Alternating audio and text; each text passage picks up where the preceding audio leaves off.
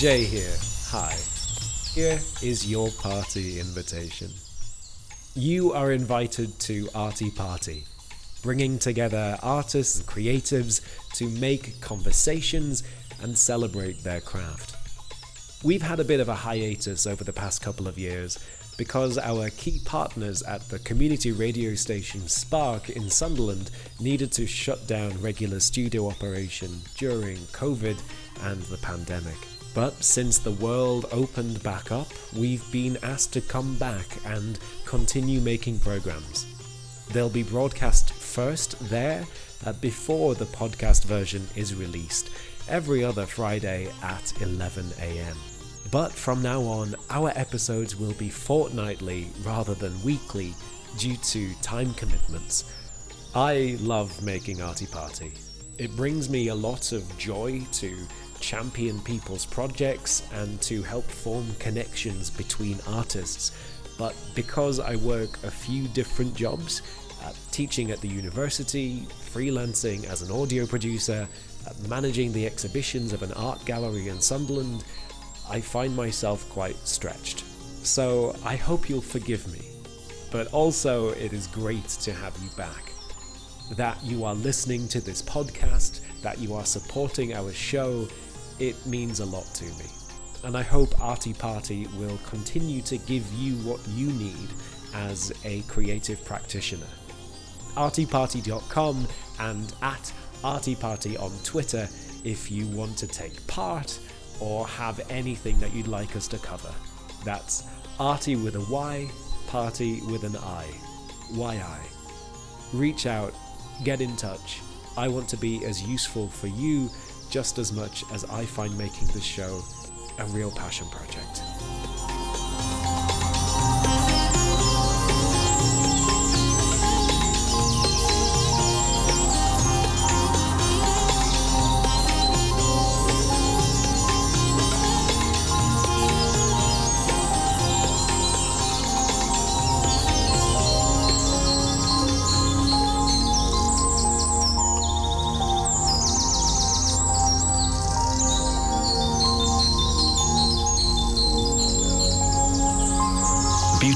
Work there by Muselian. That piece, Bird, Bird Jammin'. A mixture of electronic art and found sound put to music. Kicking off our series of vinyl outcry on Arty Party. This This is Arty Party. Hey there, glad you could make it. You've been invited to Arty Party. My name's Jay, and I will be your host. This is a fortnightly radio show and podcast that brings together artists and creatives together to make conversations and celebrate their craft. Whether grassroots, emerging, or established, anyone is invited. Together, we chat projects and passions, events and exhibitions, artistic practice, and advice. Now, the Hills Arts Centre in Sunderland has only been open for just shy of a year, but already it's been home to an ambitious series of exhibitions, with many more on the way. If you've been in Sunderland longer than I have, you might remember Hills as an old bookshop. It first opened all the way back in 1852 and it sold its last books in 2006. Other than a brief stint as a charity shop, it's remained mostly vacant until last year. Hills reopened as a multi use art centre ran by Norfolk Street Arts in December 2021. Today, if you were to visit, you'd see the hashtag Vinyl Outcry exhibition, which brings together the work of artists who paint stories in sound as well as in visuals. And three of those lovely artists are in the studio today. Let me show you round and introduce you to today's guests. You might know her from the GRL radio show on Spark. It's Lottie Steele. Hi, I'm Lottie and I'm an audio producer and one of my pieces, Out at Sea, Out of Mind, is at the Vinyl Outcry exhibition. It's a beautiful piece. And in, in brief, can you tell us what your piece explores, Out at Sea, Out of Mind? So it was a topic that I had never really thought about and then I was introduced to it through a piece that I made in conjunction with the Seascapes project that I worked on a while ago.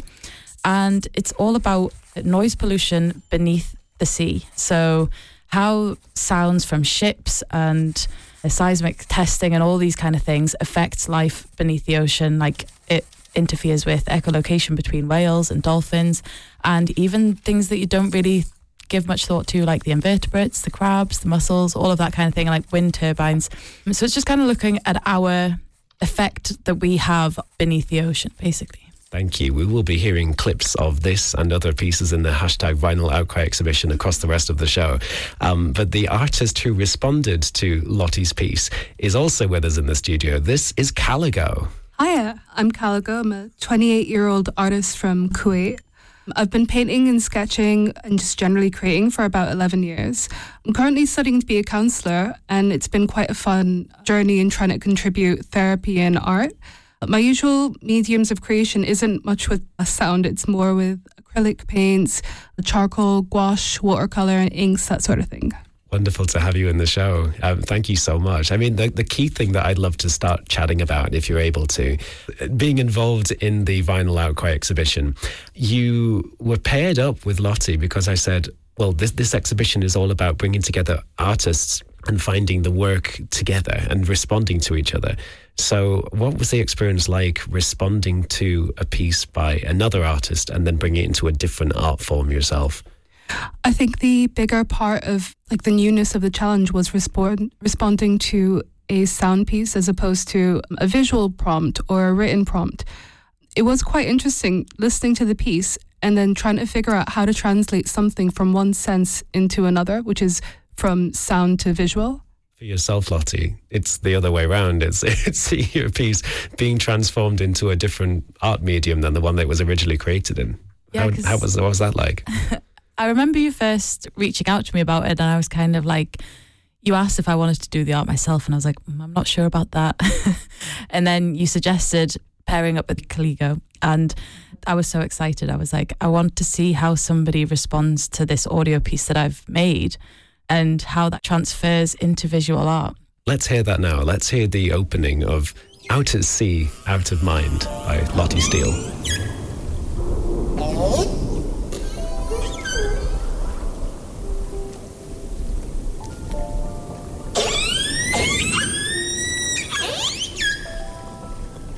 We are primarily visual creatures.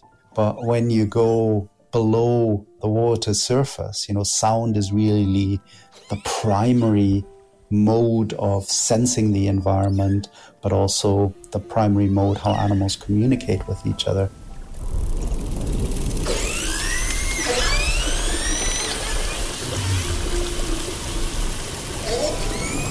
It's fairly safe to assume that even if we don't know what marine organisms are doing with sound and why it's important to them, that they wouldn't have evolved it unless there was a massive evolutionary advantage to doing that.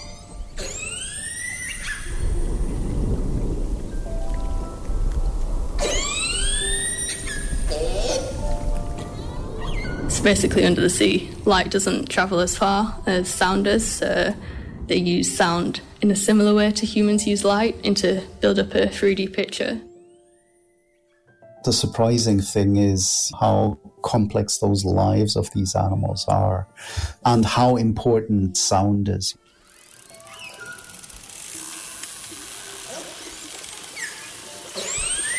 I think what I loved so much about this piece created here by audio producer Lottie Steele is that it's finding a way to use sound as an art form to create messages which are important to us as humanity.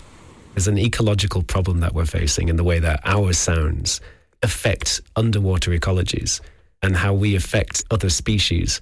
We, we should have the conscience as people to want to change what we're doing to better suit other species around us. And you found a way through audio to, to bring that into focus when I did the original event that I was talking about that inspired me to do it, people were saying there's all these statistics and facts and written projects about why the sound is affecting the animals, but because people aren't actually hearing it and hearing the interference of the sound, it's not as obvious to us. And then also, when I've shared my piece and shared the stuff from the vinyl outcry, people are like, sound pollution beneath the sea, what's that? Mm. And it's just because as the piece states, out at sea, out of mind. We don't hear it, we don't think about it, we don't give much care or thought to it, which is kind of something that I wanted to portray in this piece. And I think there's some recordings in it, which we might hear later on, where you can hear the human effects of noise affecting the animals, basically.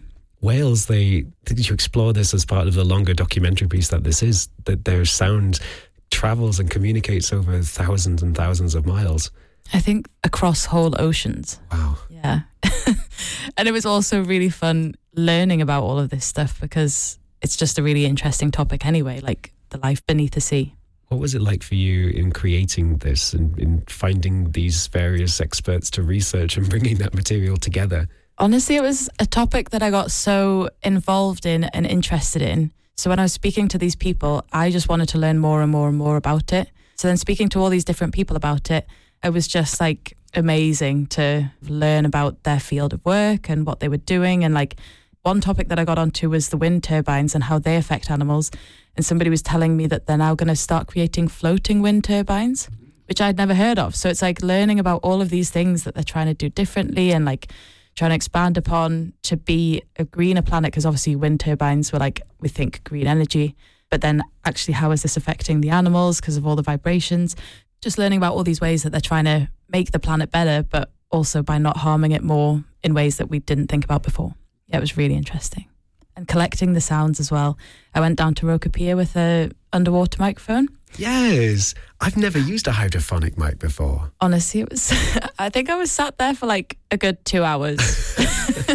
Because then i was just recording sounds and then people were speaking to me and they were like oh you just need some dolphins to come along. And then sure hmm. enough i don't know if people from sunderland are probably familiar with the dolphins that were there quite a lot over summer they came along and swam past and i was it was so amazing and i was just sat there smiling to myself like i'm just listening to these dolphins and there was like a random sound as well and i was like oh, that's a bit scary. It was sounded like a clapping noise underneath the water. Yeah.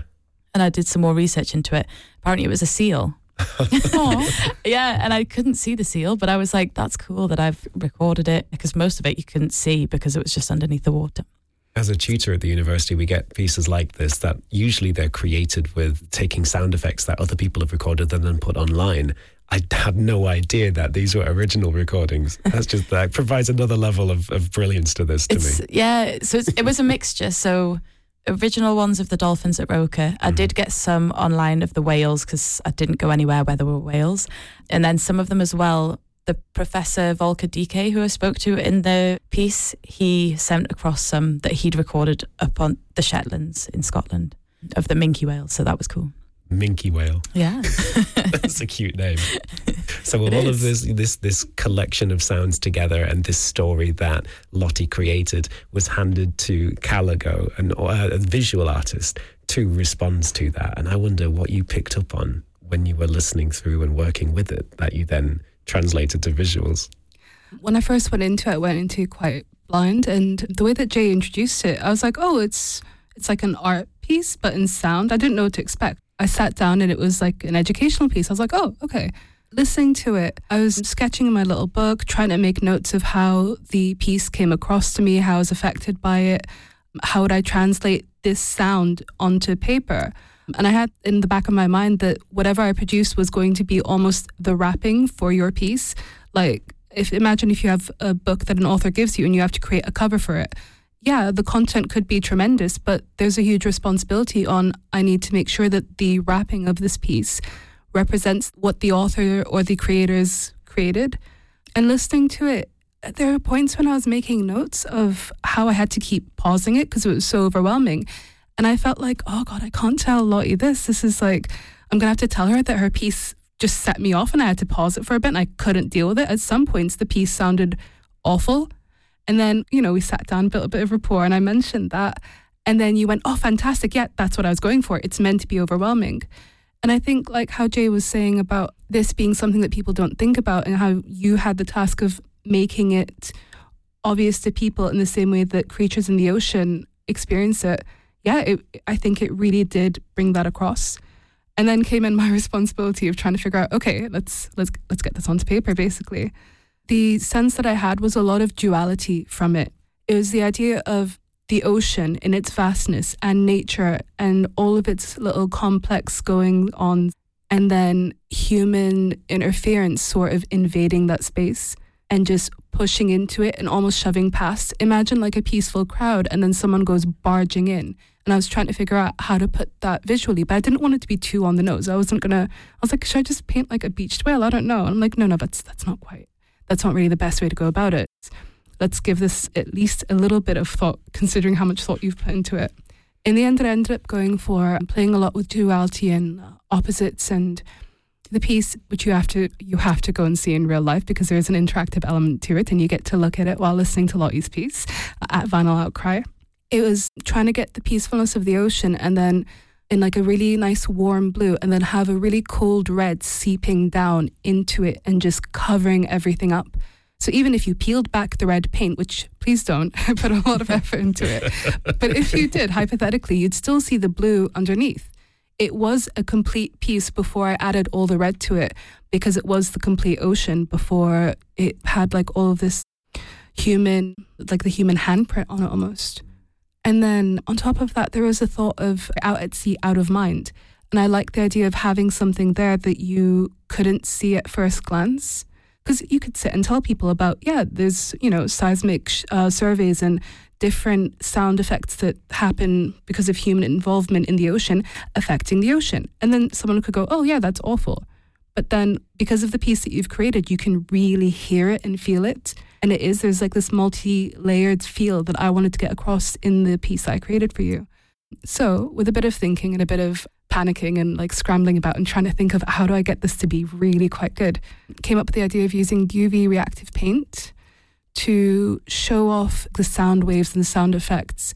That if you go up to the piece, you can sort of see that there's something there, but you can't tell what it is until you pick up the little UV torch next to it, shine it over, and then all of a sudden there's another layer of what's going on underneath. And what I'd hoped for was that that would reflect how your piece is so multi layered and how it really shows it's not enough to just explain what's happening, you have to try to experience it. Yeah, I think the piece that you created did respond to my audio very well. And also, yeah, going back on that when you said that it made you feel very anxious, and that was kind of like what I was hoping to get through it because I guess it's putting ourselves in the perspective of the creatures that are underneath the ocean and how they're feeling the response from the human noises, then yeah, that was what it was meant to portray. Which, as a visual artist, like trying to respond to your piece, to me that was like the biggest praise that I could get. I could have fifty people walking into the art gallery looking and going, "Oh, this is amazing," but the fact that it represented what you were trying to create originally makes me feel like I've made it now. It's it works. Yeah, I loved it. You've got to go and see it as well. Let's take a listen to that moment. I'm sorry to take you back there, Caligo, but that moment that you found so distressing to listen Throw me to. in it. Let's go. We've been using the sea as a rubbish dump for hundreds of years now, you know, discharging wastes into it. And, um, you know, there's all sorts of things going on there now which are over and above the simple discharge of waste, you've got all sorts of acoustic signalling, you've got submarine sonar, you've got war games that go on in the Irish Sea and around the UK coast, and indeed all the seas of the world, where people are using sonar and, and underwater radar and so on and so on. And um, we don't know because it's down there. We can't see it happening. You can't hear it without hydrophones. It's out of sight and out of mind for most people.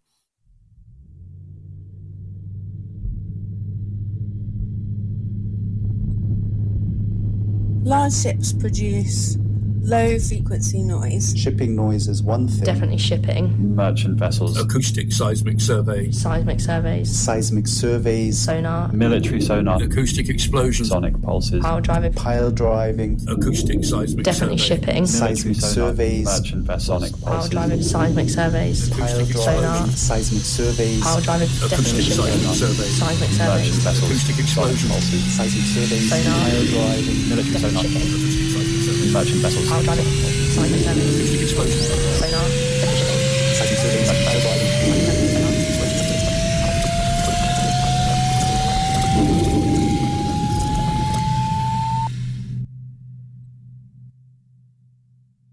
a single sonar pulse can easily traverse the entire Pacific Ocean. I just love that because I feel like sometimes art should be provocative and should be distressing and should be Mm. difficult to listen to. And I love that your piece, it is a documentary in its sound featuring, but then there's these lovely moments like that one where it gives way to really intricate and interesting sound design. And those moments just grabbed me and, and I loved that part of the feature. It's so unsettling and so uncomfortable. Yeah, that's what I was aiming for. And it was like people saying that they felt anxious and stuff and that they had to pause. And after that point, I was kind of like, good. it's meant to make you feel uneasy because it's meant to be kind of showing what creatures and stuff must feel under the water. When I paused it as well, I was I felt almost guilty for pausing it because I thought it really gave weight to the situation. I thought these animals can't just pause what we're doing. And then it was really quite heartbreaking. I mean this as a compliment. It put me in a bit of like a downer, you know, because this really sucks. But I think that like Jay said, art doesn't necessarily have to be something pretty. I think if art's pretty and you want pretty pieces of art, that's fine. It serves purposes differently for different people and all. But that discomfort and that sadness of the emotion that I had afterwards, I thought was tremendous. My idea of what makes art good or bad, in my opinion, I think the worst thing that I could hear about an art piece that I've created from someone is, eh, I don't feel anything about it. If someone sees a piece, I've recently put one of my pieces up in the gallery and I'm I really hate looking at it. It makes me really quite upset. I don't like to think about it very much. But to me, I'm like, okay, then I've done something good. But if I had a piece up there, if I saw an art piece and I just felt very, eh, okay, about it, then yeah, I think that's maybe what bad art is. And so for you, making something that's so anxiety inducing, and even if someone said, oh God, I hated your piece, it's not supposed to be like easy listening. yeah. I love these as well. You have to go and see Caligo's like individual. The bird paintings are really amazing. The one for me that I find most appealing is the void one, where you Yeah. you hadn't filled in the bird and you were waiting to do it, but then I just love that it it, it ended up being like a blank space, really, and It was something um, weird about it. It was a matter. It was like I don't know, eleven p.m. I was just sort of sat there. I was like, okay, let me let me get my pieces together. I need to take them over to the gallery tomorrow.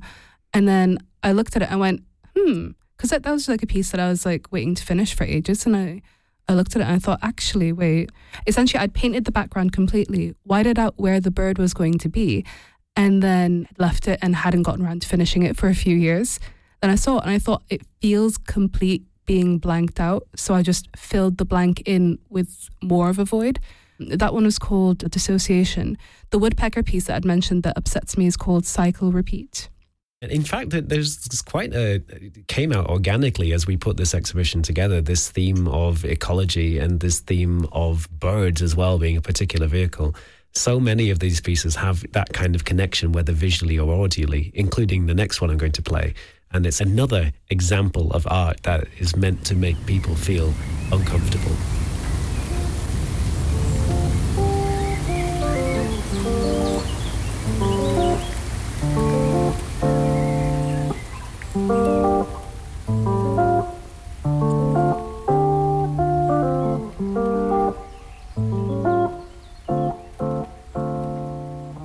When you tell me all lives matter, I'll tell you that black women are five times more likely to die in childbirth. When you tell me all lives matter, I'll tell you that black people are four times more likely to die of COVID 19. When you tell me all lives matter, I'll tell you that black people are 40 times more likely to be stopped and searched. When you tell me all lives matter, I'll tell you that fewer than 1% of UK university professors are black. When you tell me all lives matter, I'll tell you that the legal system has failed black women and girls. When you tell me all lives matter, I'll tell you that BME women and migrant women experience higher rates of domestic homicide. When you tell me all lives matter, I'll tell you that 40% of BME and migrant women are living in poverty. When you tell me all lives matter, I'll tell you that in the past 12 years, 22 BME refugees across the country have had their funding cut or have been taken over by larger organisations. When you tell me all lives matter, I'll say to you, Grenfell Tower. When you tell me all lives matter, I'll tell you that BME women face the most discrimination in employment. When you tell me all lives matter, I'll tell you that in the UK, by population percentage, black people are more than twice as likely to die in police custody. I'm 37, black, British, and female. I spent my childhood and early teens without the internet, seeing barely anyone succeed who looked like me and talks like me. My body is fetishized, my culture is appropriated, but I am not wanted. I worry about the future of my black son, my black friends, my black family, and my community. I worry about the future of my sisters experiencing domestic violence and the intersectionality that goes alongside it. Yes, there is no hierarchy of oppression, but intersecting barriers work against us. Black lives have always mattered, but we are not heard. We need allies and change. We've barely scratched the surface to unravel hundreds of years of oppression. I implore you to educate yourselves and do not ask a black person to do it for you. We live in this skin every day and we're tired. A change will come, and I hope I live long enough to see it. Change Will Come by Chantal Herbert. Also, a former student on the MA of radio production, just like Lottie here at the University of Sunderland, and one of the uh, 17 artists featured in the hashtag Vinyl Outcry exhibition at Hills Art Centre in Sunderland.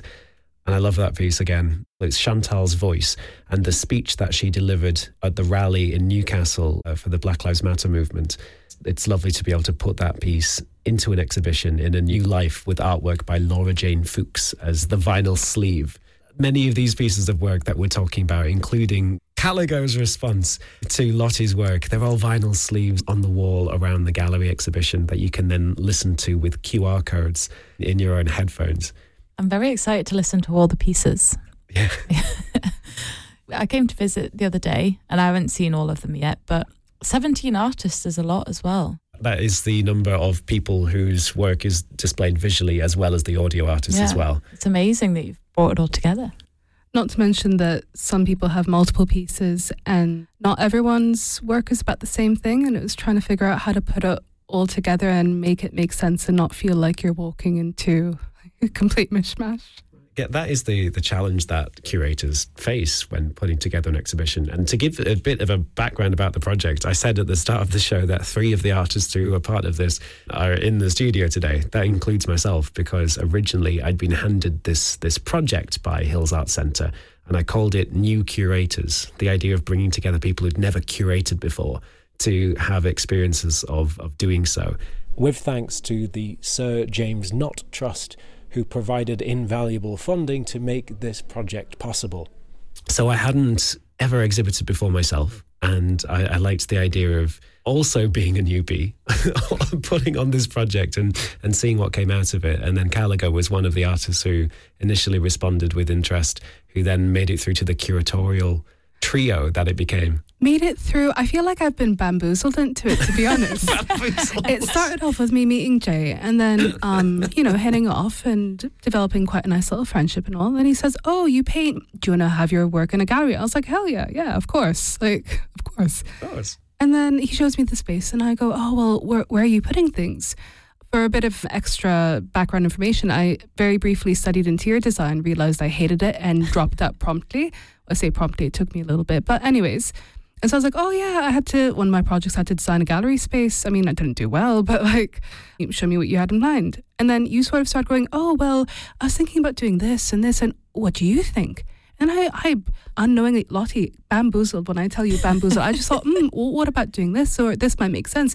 And then all of a sudden, he hands me a little piece of paper with the layout of the gallery, and then I'm planning it with him. And then all of a sudden, he turns around to me one day and goes, yeah, da da da da. I need all the co curators there. I'm like, okay. He goes, yeah, so you're coming. I went, um, huh? co, co huh? You- You what now? And I'm like, oh. Uh, that's when I realized I'd been bamboozled.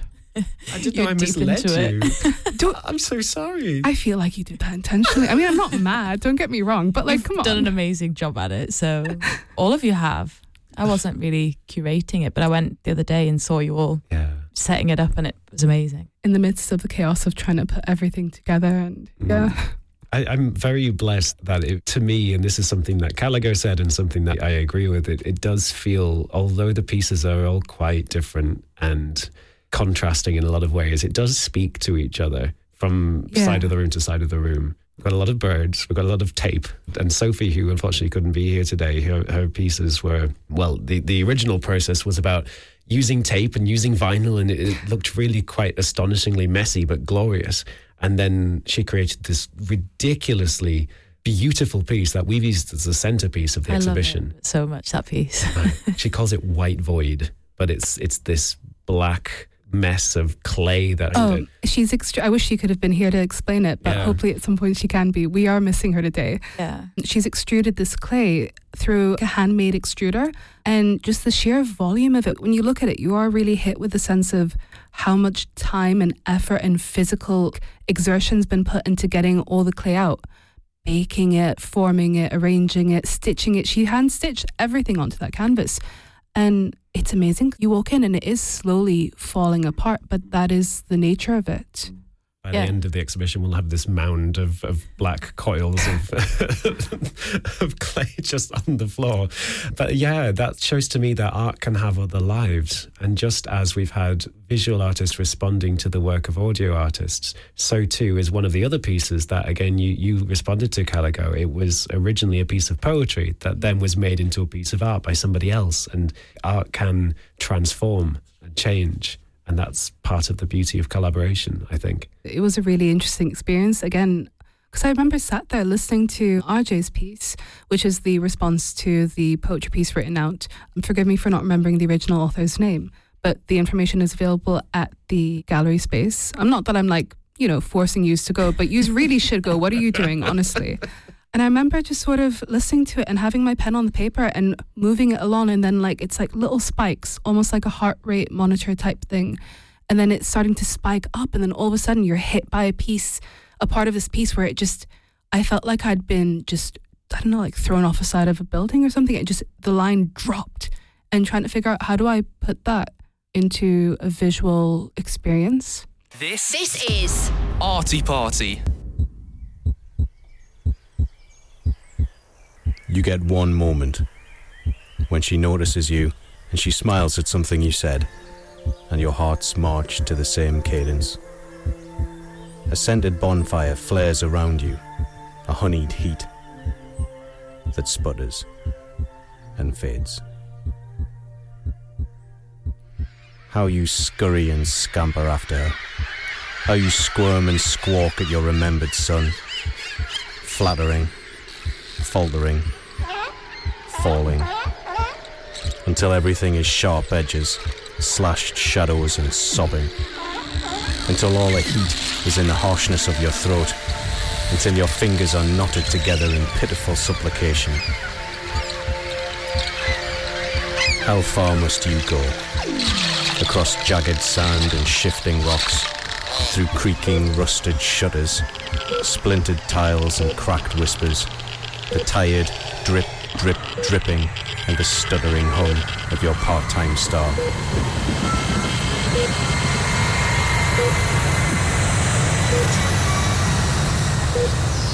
Moon draped, you howl at the tide, even as it gurgles around your ankles. Everything shrinks. Revelation is reduced to a ritual of pills and needles, twisting, binding, bleeding. In the dark, without your dead son's lying light, you finally hear the truth. Her heart has failed, and all is echoes.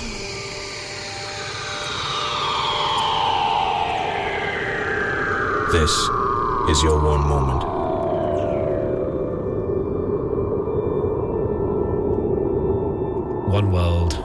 One Moment by RJ Phoenix. Originally written by James Whitman and then responded to visually by Caligo, who's in the studio. Hello, Caligo. Hiya. I think the leaving sort of uh, message that I got from RJ's piece was a dying sun. The piece feels really quite intense. As research, I looked up a lot of pictures of dying suns because I was curious, what does a dying sun look like? I hope to never uh, experience that in my lifetime. And it, which is, it is, it feels quite dark, you know, thinking about that. The picture that I got was just something so intense, but so cold at the same time, which viewers and listeners will have their own uh, interpretation of it, but to me, that's how it came across. It came across as intense and so cold. It certainly is an intense piece of writing, and it deals head on with a really dark imagery. When listening to it, my version of the sun, I interpreted it as a human sun, the child, rather than the sun in the sky. And again, even something as minute as that can have different interpretations. Especially with taking it in from an audio perspective, because if you read it, you can, can apply your own countenance to poetry. And there are situations where there's a poet from Yorkshire who's written poetry, and if you try and read it with any accent other than a Yorkshire accent, the countenance is just not the same. And so it does feel really quite like a privilege to hear an author's work being read out by them because you're listening to what they had in mind. But again, then there's a difficulty of is it sun as in the star in the sky or as in a child? But then does it matter? I think that if you go to an art gallery and you're and you're looking at pictures, every single person's going to have their own version of what something might represent to them, regardless of what the artist intended. Yeah, which is why when you were asking for written pieces, like interpretations of everyone's work, and I was writing mine out, and it felt very um, vulnerable doing that because people are going to look at it, they're going to have their feelings about it, but then they're going to get to find out what was behind it when I created it. And then it's that thing of, am I going to ruin something that they have? It's like when you listen to a song. You love the song, it means something to you, you've applied meaning to it, and then you find out what the musician meant by it, and then all of a sudden you're like, oh, wait, there's like that clash. And it is a concern of having the little written pieces underneath the paintings and having the descriptions of what the audio pieces are meant to do, you could be ruining what someone, what their unique experience is.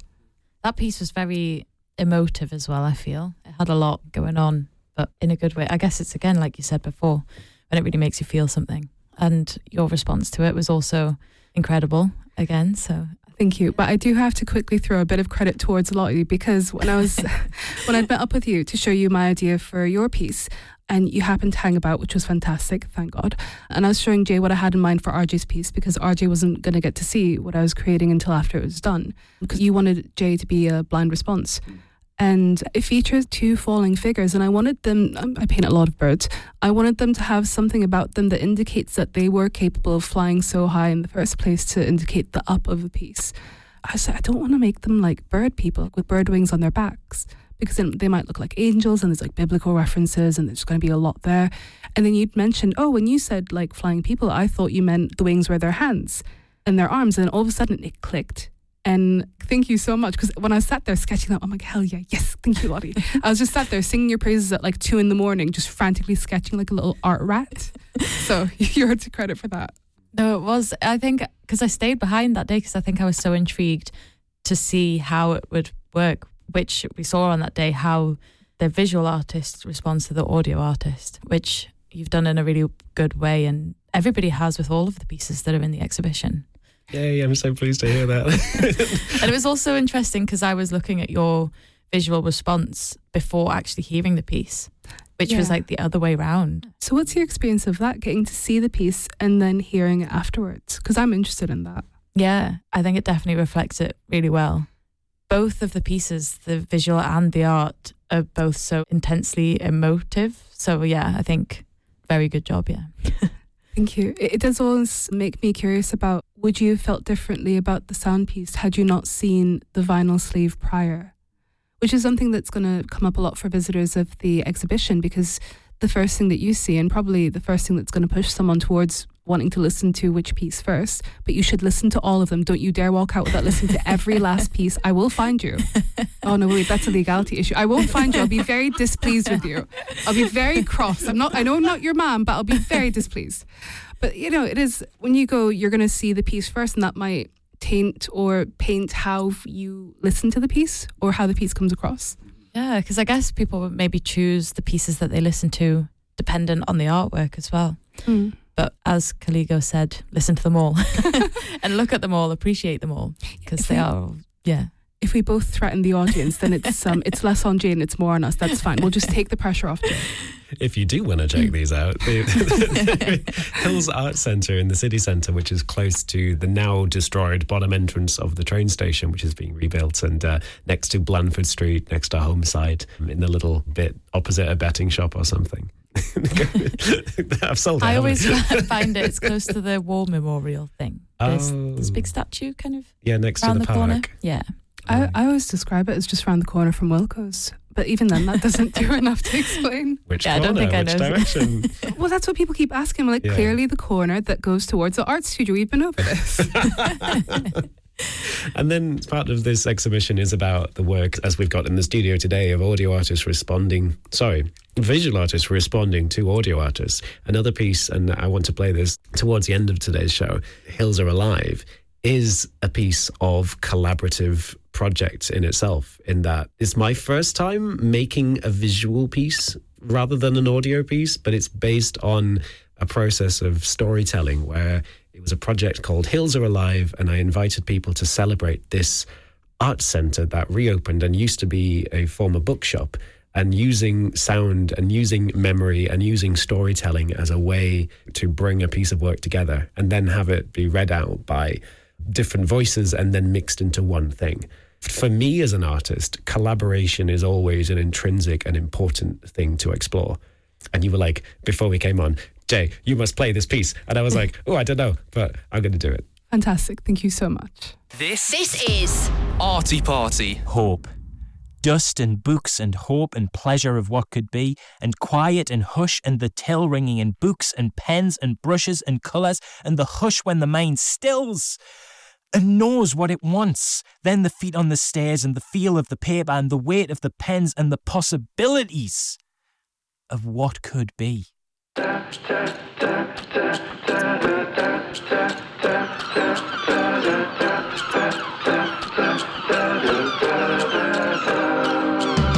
Hills are alive. Hills are alive. A commission, commission for Norfolk, Street, Hills Arts. are alive. A commission for Norfolk Street Arts. For Norfolk Street Arts. Hills are alive.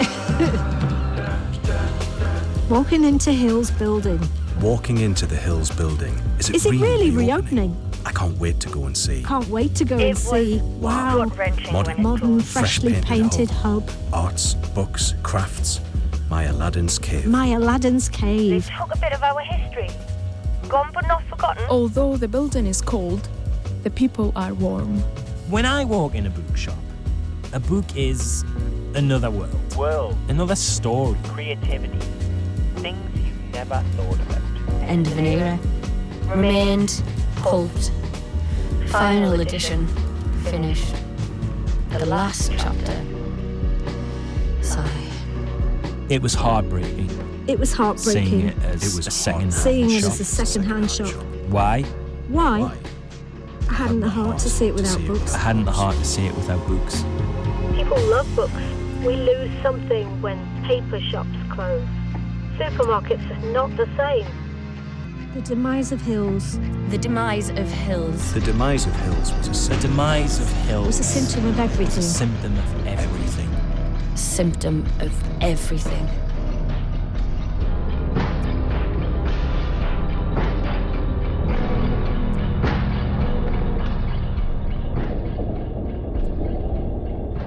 Pushing past sleep, hanging, Hanging heavy, on my eyes. Quiet turning, Quiet of, a page. turning of a page. Leaving bedtime, Leaving far bedtime behind. far behind. Pushing past Pushing sleep, past hanging heavy on my eyes. Hanging heavy on my eyes. Quiet turning of a page. Quiet turning of a page. Leaving bedtime far behind. Pushing past sleep. Pushing past Quiet sleep. turning of Hanging the heavy page. on my eyes. Living in the world's Quiet Leaving bedtime far behind. Living Leaving in the bedtime world's far Living in the behind. world's Lost cold in the Living in the spaces world's between words. spaces between words. Lost in, Lost in stories. stories. While the house snores. While the While the house house snores. Sounds of closing down. Shudder of a till slammed shut. Never to hold pounds and pence again. A final creak of the floorboards. And footsteps falling down the stairs. Stock cleared to echoing corners now. The The dust, dust settling. Settling. One click purchase on Amazon. Our store. They lost the fight. Back to today. Being here. Although the building is cold, Cozy, happy, the people are warm. in the midst of a building site. Bookshops are so important. In the midst of new friends. I can anticipate so many new adventures and visits to be. These stories live in our veins. They pop up at parties. They live. Culture for all. They will meet the next generation. It can transform. Sunderland is transforming. No need to pass them on. They're here to stay. Let's create our own identity. No clicks. Culture is what we, they, her, she makes it. Let's be surrounded by it. No elitist centres, only available or accessible to those who feel like they belong. Brass bands in the streets, poets on high. I'm really chuffed the site is being redeveloped and that new stories can be added to the old. Hope. Dust and books. Dust and hope. and books and A hope pleasure of what could be. and pleasure of what could be And quiet and hush. and quiet And the till ringing in books. and the books. till ringing in Books and pens, brushes and and colours and the hush And the hush when the mind when the stills mind stills. and knows what it wants. Then the feet, Then the on, the feet on the stairs, stairs and the feel, and the of, feel the of the paper, and the weight of the and the weight of the pens, and the possibilities of what could be. and the possibilities of what could be. Hills are alive on exhibition at the moment in the Hills Art Centre as part of the hashtag Final Outcry exhibition. Tremendous piece. I'm so happy to have finally listened to it after Oh. seeing the sleeve. But I just, I wonder who the audio artist of this one is. Jay, you didn't introduce the artist for this. yeah. Who is it? oh no! Um, uh, forgive me for my oversight. It's it's Jay Sykes, everybody. The one and only. Oh, um, no, there is another. Uh, there's a brewer in the states called Jay Sykes, and he's really quite dishy. So I'm not the one and only Not Jay to get Sykes. confused. Yeah. I'm I'm not a big hunky bearded man though. I'm a slightly Ah. skinny bearded man. not so, not Who makes great audio? hey, so that piece, like I said, it was the bringing together of lots of different stories written by people in different workshops that we did, and then condensed into this. Well, I've made a five-minute version where I entered it into the Community Radio Awards, which it's been nominated for, just like one of your pieces, Lottie. Yay! Which I'm it so has excited been. I know it's a shame that we're up against each other, I but I, you know. know, I think I'll be happy. I'll be happy whoever wins. I'm rooting for you, Lottie. I love Jay, but I am No, rooting for you on I'm this rooting one. for you as well, 100%.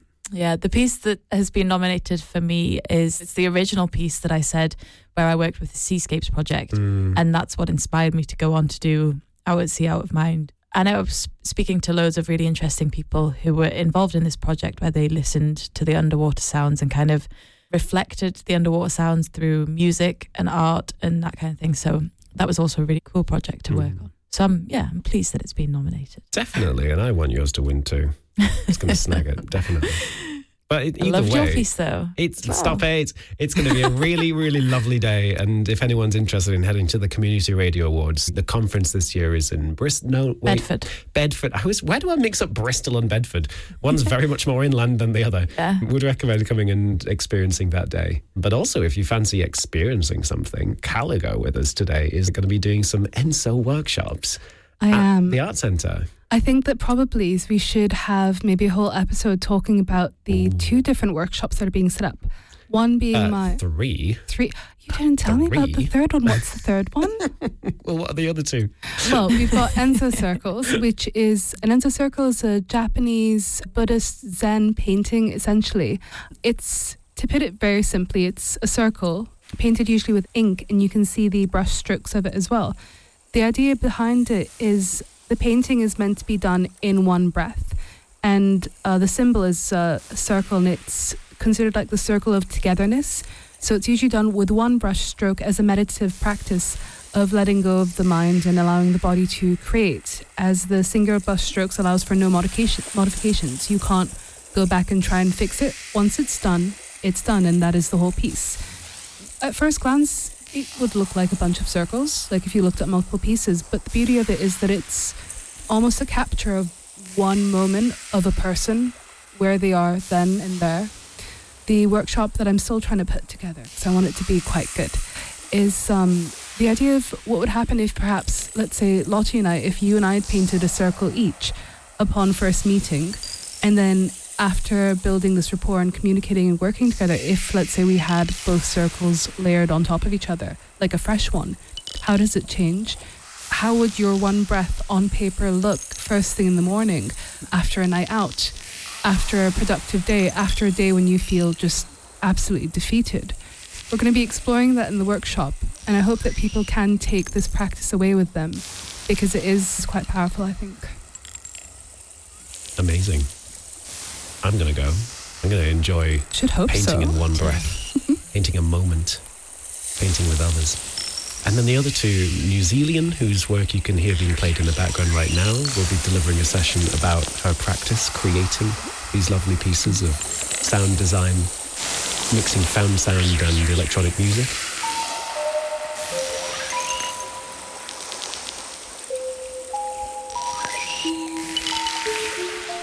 And then the third is Stephanie Smith, who we featured on a previous episode of Arty Party around the time when I was making a BBC Radio 4 documentary about her work. Stephanie's practice involves stepping up to a canvas with her eyes closed and exploring the tactile sensations in her body as a foundation for artwork rather than visual stimuli called skin mapping. It's an exploration of visual art without visuals. And again, you are invited to join Stephanie for an upcoming workshop at the Hills Art Centre. We'll be sharing information from artyparty.com and the at artyparty Twitter account. That's at arty with a Y, party with an I. YI.